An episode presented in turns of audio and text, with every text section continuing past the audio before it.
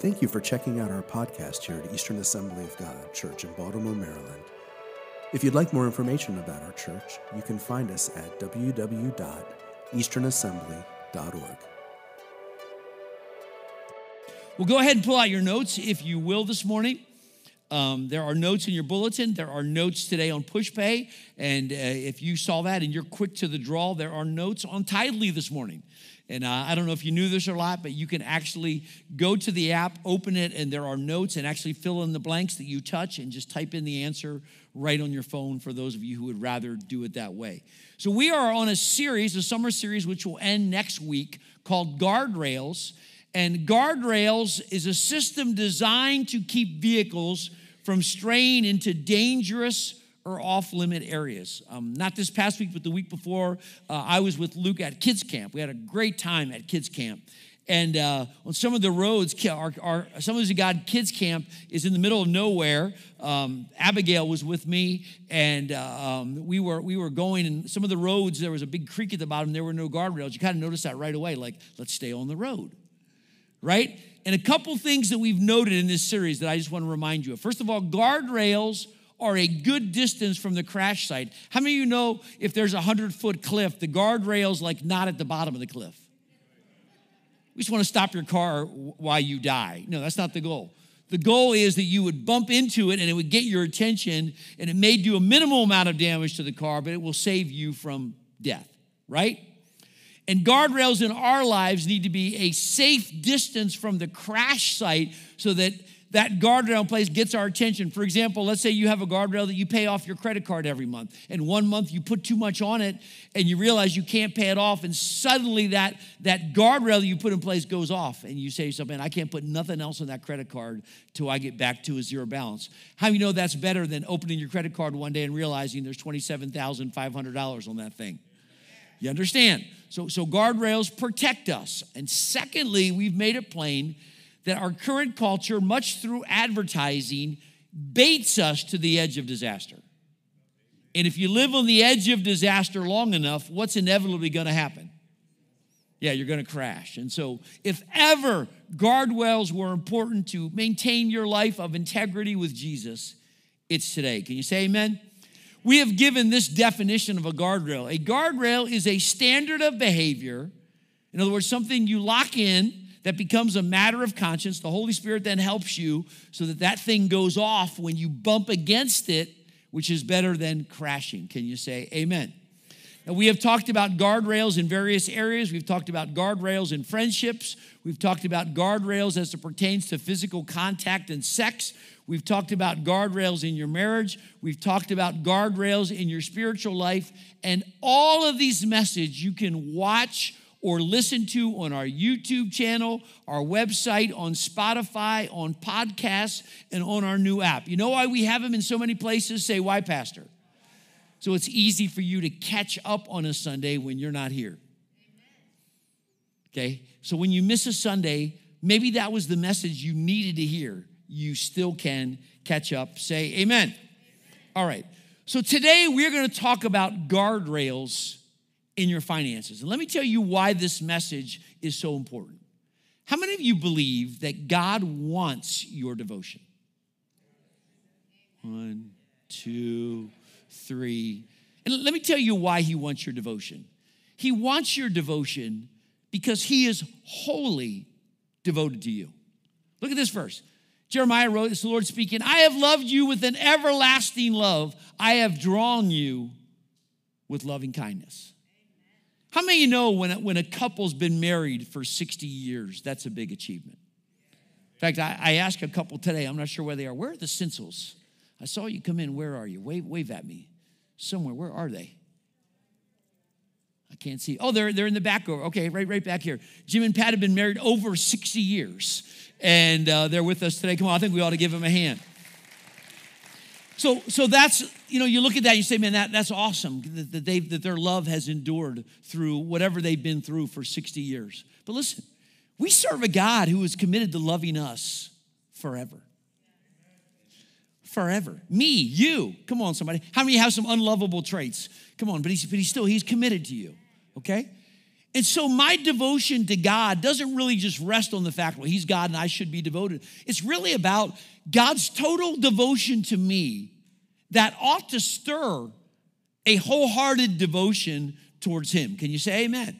Let's write it down. God's devotion toward us should arouse deep devotion in us. So then that begs the question what are, what are some things that would steal my devotion? Or what is perhaps the number one thing that has the potential to steal my devotion to God or cause me more to be more devoted with somebody, something else? And the title of today's message ought to give you a hint of what is probably the number one thing that steals people's devotion away from God.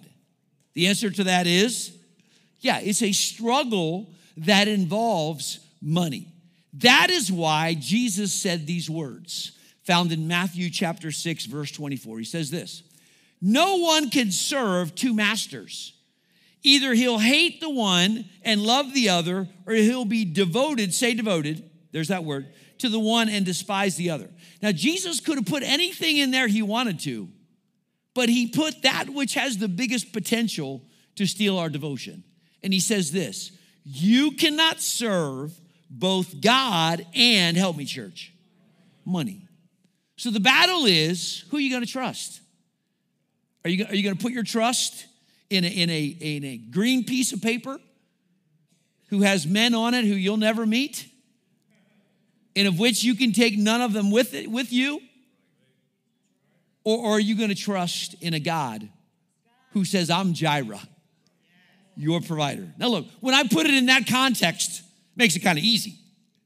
But the truth of the matter, where the rubber meets the road, it really, it really can be a very real battle. Are you listening this morning? Matter of fact, it's interesting when, when you talk about money in church. Now, look, I agree. The, the number one topic of every sermon should not be money. I, I agree 100% with that, okay? But even if you preach on money once a year or even twice a year, Jesus talked about money often. You know why he talked about it often? Say, why, Pastor? Because he knew the hold that money has on people. And the reason some people get upset when you talk about money in church is because when you start messing with their God, they get upset. When you start messing with that which they're devoted to, they don't want to switch that devotion. Come on, somebody. I know it's hard truth, but I'm telling you the truth, all right? There it is. Write it down if you will. There it is. The reason some people get upset when you talk about money in church is because you're messing with their God. But listen, we can't ignore this topic because my heart as a pastor is I want all of you to be wholly devoted to the only one who's worthy of your devotion. Somebody say Jesus. Now, as you're going through life, you are really either, most people are either a consumer or a hoarder. Now, those are harsher words than spender or saver because I just wanted to get your attention, all right? But, but listen, so a consumer or a spender basically says this if it comes into my hands, it's for me to, to get something. And that money becomes a house, a car, it becomes a motorcycle, it becomes a, a Dunkin' Donut and some coffee. In other words, the money can, can, turns into a product, all right? That would be uh, the consumer or the hoarder or, or the spender, if you will. On the other hand, uh, there's hoarding or saving. And they say, well, man, I can't, I can't spend everything I have today. What about tomorrow? What about when times get tough? So, so they set it aside for, for, for a later day. And you know what's funny about the saver and the spender? Say what? They tend to marry each other. And uh, that creates its own tension in a marriage where one wants to save and one wants to spend. Okay, but let me tell you something they both have in common both the spender and the saver. If that's all you do, and that's how you live your life with everything coming in, either I'm spending it or I'm saving it. If that's all you do, you are living your life as if there is no God. Boy, it got real quiet in here, all right? See, both are fueled by one word, and that word is greed. Now, let me tell you what's dangerous about greed. I have never met anyone in 36 years of ministry who has come for prayer and say, Pray for me, I'm greedy. Because we all tend to justify our greed. In other words, uh, we don't call ourselves a you know hefty spender. We call ourselves a thrifty spender. I coupon. I look for bargains. You understand? And if you're a saver, you say, "Well, Pastor, doesn't the Bible talk about saving?" And it does. I'm just, I'm just being wise. I'm not spending it all today. I'm wiser than the spender. So, so, so we we tend to justify whatever habit is ourselves. The truth of the matter is, we we don't tend to see it in ourselves. And you say, "What is greed?" Here's a good definition of greed. Listen, greed is the assumption that everything that comes into my hands, whether I earn it or whether it's a gift, that everything that comes to me is for my consumption. In other words, if it's in my hands, it's for me or for, for me and my family. Okay? If you're still with me, say, I'm with you, Pastor. Okay? But listen, if you live under the assumption that it's all for your consumption, you're living as if there's no God. Not saying you don't believe in God, but I'm saying in the practical way you're living. All right? But listen, the bottom line is you, you can't have money as your devotion and God as your backup plan. Come on, I, I know I'm shooting a lot of truth at you this morning, but just, just stick with me.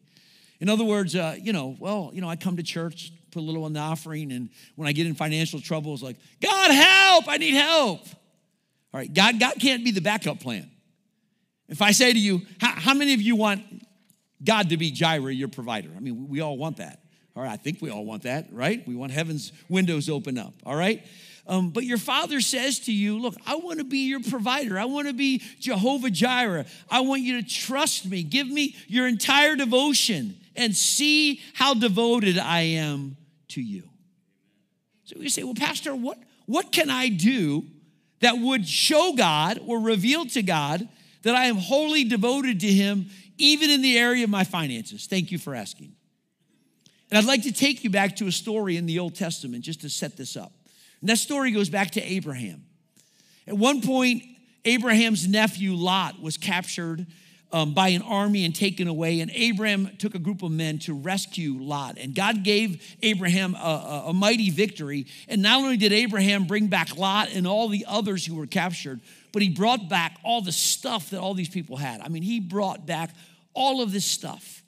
And on his way back, he ran into a guy by the name of, thank you, Melchizedek, who the Bible says was a high priest or priest who had a heart after God. And here's what Abram did. Then Abram gave him a tenth of Abraham, of everything. All right? So, so what did that reveal? That revealed that even though all of that was in Abram's hand, he could have said, Hey, if it came in, it's for me. But he recognized there's a God in heaven, and he said, You know what? I'm going to open my hand and I'm going to give a tenth back to the Lord through this priest Melchizedek. How many of you understand that? Okay? So the key to showing that God, you are wholly devoted to God and not greed, is following this simple principle. Three key words, and here it is. Say, first give, then save, and then live. No, we're not telling you not to save and not to live. We're just telling you that can't be all that you do. Not if you're to put God first. Okay? How many believe Jesus needs to come first in all things? Okay? So, so give, all right?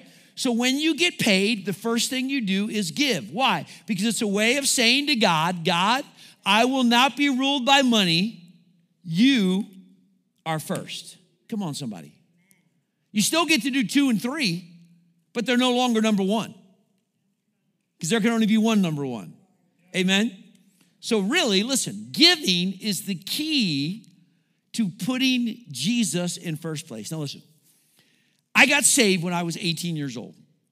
I was between my first and second year at Penn State. I got a really good job at a paper company, uh, earning a good amount. I needed to earn a lot of money because I was paying my own way through college. It would have been easy for me to say, but God, I just can't. I mean, college is expensive and I'm paying my own way. But I knew when I got saved, I never heard a sermon on it. I didn't hear a message like this. I just knew in my heart that God had to be first in every area of my life, including my finances. And I just trusted that if I would give to God first, God would make a way with my, my Penn State bills. So I, I started tithing. I get my paycheck. I would tithe one week at that paper mill. I worked 75 hours. You know what excited me the most when I got the paycheck? Man, I get to give God a lot of money. This is awesome. Come on, somebody. How many know giving shouldn't be a drudgery? Yeah. Whose is it anyway? Yeah, I mean, I mean, God would have the right to say, give me, you know, I want 99, you live on one. But you know, God, God asks enough just for it to hurt some, but enough that causes you to say, God, I'm gonna trust you. If you're still with me, say amen. All right. So a guardrail in my life, I hope it's in your life. I give first, then I save, then I live what's left over, period. But you say, Pastor, I can't afford to give. Let me tell you what you really can't afford. Are you ready? Okay? What you can't afford is to live as if there's no God. That's what you can't afford. You can't afford to stand before God someday, which we all will. And, he, and him say, You said with your lips that I was number one, but in the way you lived your life, there was another number one. God help us to see it this morning. How many of you have ever heard of, of Dave Ramsey? Huh? Dave Ramsey, all right. And I think I'm missing an answer here. Let me catch up. It's, it's amazing what God does when you put him first. Does it take faith to put him first? Yeah. And, and Dave Ramsey, uh, he heads up Financial Peace University. We actually started that class here and uh, then had to stop because of COVID. We hope to do it again. But he basically says the same thing man, give first. Let the Lord know that you're putting him first then save and he advocates quickly saving a thousand or two dollars so you don't have to rely on your credit card the first time that, that you get into it. And it's amazing how god helps you when you decide to do it his way. I'm to try this side. It's amazing how god helps you when you decide to do it his way. It really is all right? How many of you have ever seen a commercial that that advocated for your financial independence? You know you know what that normally means they want you to get involved in whatever they're selling or their program so that in hopes that you'll earn so much money that you'll never have a problem again. Right? And they might say something like this, you know, you'll give like you'll never be able to give, and you're like, oh, that'd be that'd be that'd be great. But but that is not really what financial independence is. Financial, if that were true, then people who were really rich would be content. Huh? You ever wonder why Jeff Bezos, the guy who heads up Amazon, just doesn't retire? I mean, he's worth billions of dollars. Because financial independence, that kind, is not the answer. Greed has no end. Okay, you know what real financial independence is? Say, go ahead, Pastor. It's living without money as your God. It's being independent from the hold that finances have over most. You're independent because money is no longer your God. Now, God is Jehovah Jireh, your provider. Because you're putting Him first, then He steps in and says, Because you've put me first, I will make a promise that I will take care of your every need according to my riches in glory. And He's got plenty of them to do it. Can you say amen? Amen and amen. So, financial independence is not having more money than you know what to do with. It's living independently of greed. It's no longer having money as your God. Amen? All right, let, let, me, let me begin to wind down by taking you to Matthew chapter 6. And Jesus said these words Therefore, I tell you, do not worry. Say, do not worry about your life, what you'll eat or drink, or about your body, what you'll wear. Is not life more important than food? And the body more important than clothes? Think about how crazy it is to lose sleep over green pieces of paper with men you'll never meet that none of you can take with you. But we tend to. And God says, I want to be your provider. Listen, I've told you the story, but for somebody new.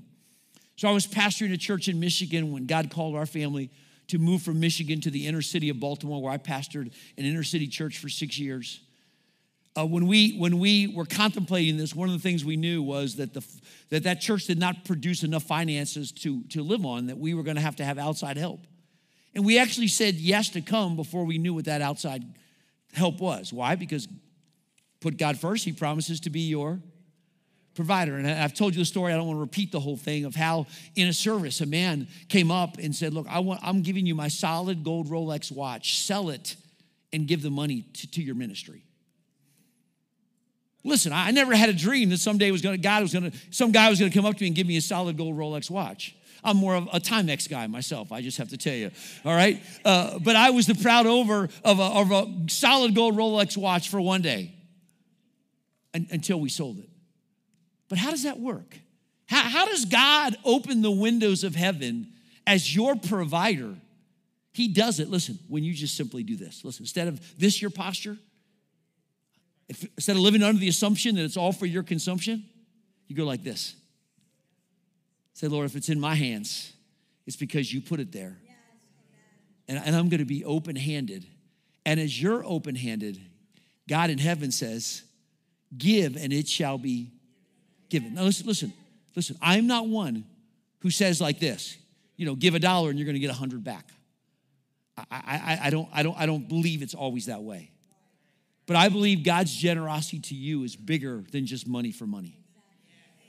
It's health, it's His hand on your family, it's His protection, it's so much more. And I want God to be open handed with me. So I am open handed with Him. Come on, somebody. Are you listening this morning? Then He says, moving on, for the pagans run after these things. Now, the pagans, he's not talking about the motorcycle gang, it wasn't around at that time, all right? He's talking about people who don't know the Lord. People who don't know the Lord, what do they know beyond having the assumption that it's all for their consumption? They don't know there's any other way, right?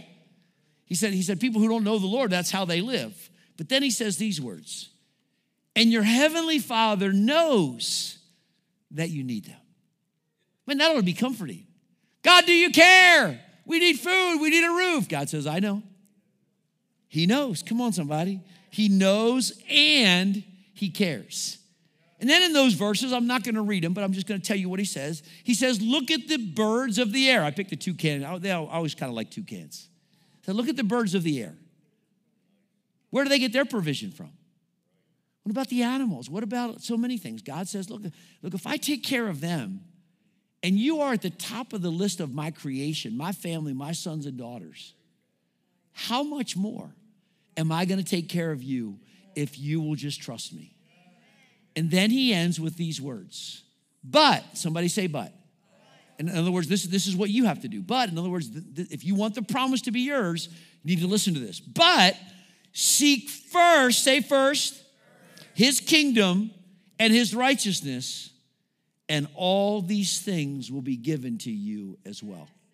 Okay, so what happens if you seek second or seek third? Crosses out the promise. Promise has a condition. The, the condition is seek, seek first. And then he'll step into the role of being your provider. Now, let me, let me just make that practical, how that works for Rachel and I.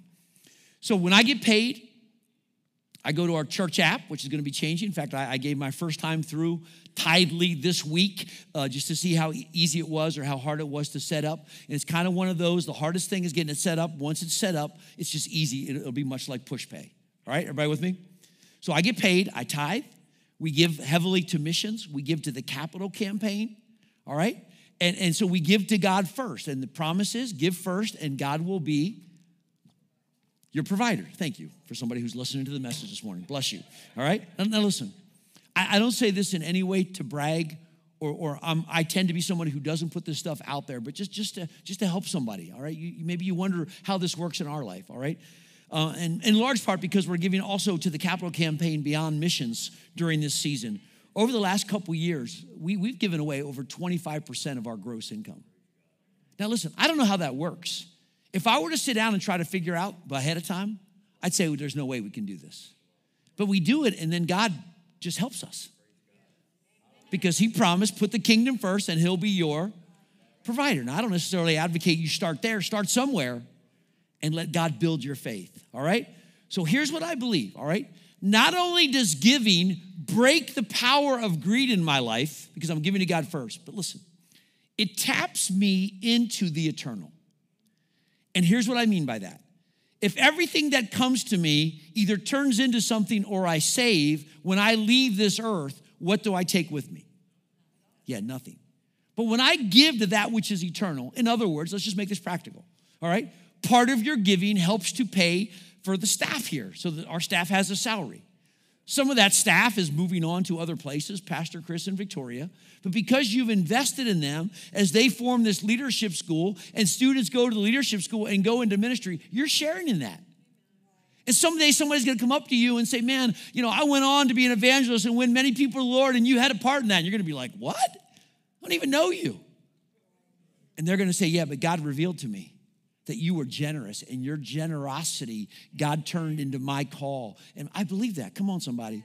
I'm looking forward to meeting people in heaven because we invest heavily in missions and God gets that out to missionaries. And, and I'm looking forward to meeting people from all over this world who say, You had a part in my being saved. I'm going to weep and cry and hug them. It's going to be wonderful.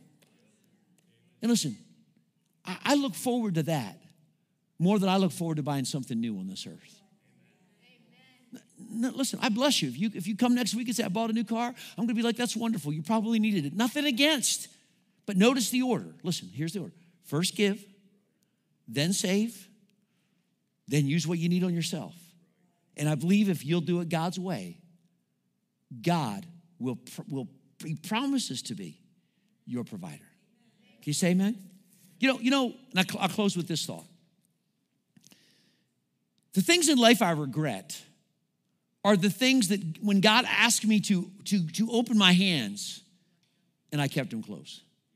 In other words, and, and what, what I rejoice the most over is what I've opened up and given away and what God has done.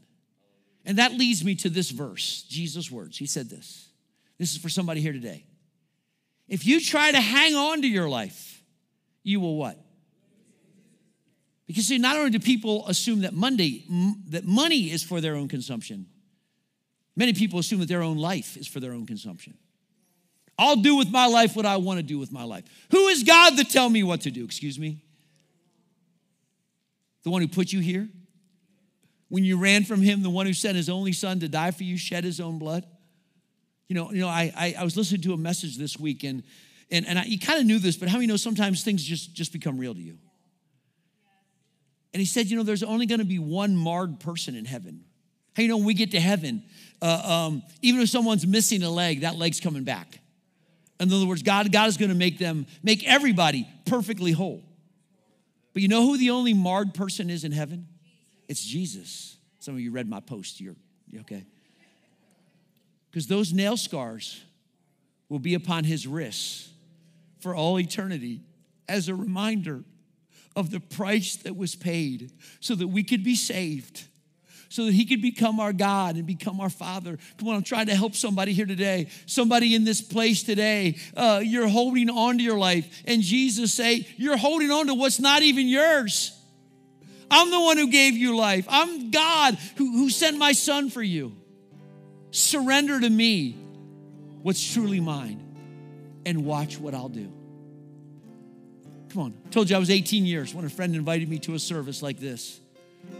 And man, that day I was under so much conviction. Man, my, my heart was like in my throat because I knew I was living life for myself. And that night I, I just simply said, Jesus, from this day forward, I surrender my life to you. I'm living for you. You know what I count the two greatest days of my life? Say what, Pastor? The day I was born and the day I was born again. How, how many of you agree? Wave a hand if, you, if you'd be in agreement with that. The two greatest days of your life. And I believe today, quite obviously, if you're here, you've already been born, so you already got number one down. But I believe somebody here to do today, this could be your number two greatest day of your life when you're born again. Come on, would you bow your heads and hearts with me this morning?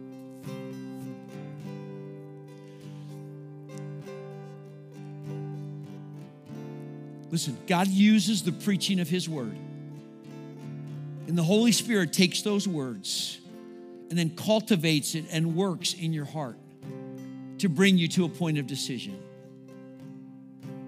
Now, the decision is in your hands because you have a free will. But I'm here to tell you this morning the wisest thing you could ever do is to return your life to the one who gave it to you in the first place. If you try to hang on to it, you'll lose it. But if you'll lose it, in other words, if you'll give it up for my sake, Jesus says, you'll save it. And I'm looking for somebody here today that feels right now what I felt some 42 years ago when I was sitting where you're sitting, hearing a message, something like you're hearing. And that day I responded and say, you know what? Today I'm going to surrender my life to Jesus. And I did because he gave his life for me. I'm looking for somebody this morning that says, Pastor, today, in this moment, I sense God tugging in my heart, and I'm gonna respond, and I'm gonna lay down my life for Jesus. And if that's you, I just want you to raise a hand. I'm not gonna embarrass you, but it's just a way of saying to God, God, right now, I'm surrendering my will to you. I'm looking all over. Thank you. Up in the balcony, I see a hand. Is there somebody else this morning? I see a hand here. Come on, somebody else this morning. This isn't about committing yourself to me, committing yourself to Eastern Assembly of God. This is about returning your life to the one who gave you life in the first place, to the one who loves you with an everlasting life, love that says, I, I want to commit myself to you for all eternity. But God can't commit himself to that which isn't his. Looking around one more time, somebody say, Pastor, today's the day. I'm going to surrender. Listen, for the sake of those who raised their hands and for the sake of those that I could have missed that raised their hand, for those who raised their hand, I want you to pray with me, and everyone else is going to join you. Just, just, just to, to, to encourage you, to support you. And I want you to pray this prayer. It's not so much the prayer as it is what's happening in your heart right now while you pray. I want you to say, Dear Jesus, I believe in you. I believe you died for me, that you rose again so that I could be forgiven and be your child.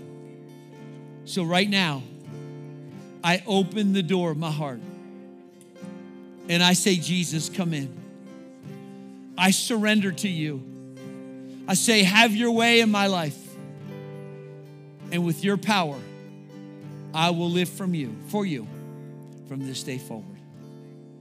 Let me just pray, Lord, do it do it for those who raise their hands today. God, do in them what you did in me. You're no respecter of person. Transform their life for your glory. In Jesus' name. Now, you can look at me, church. This is how I want to close service today.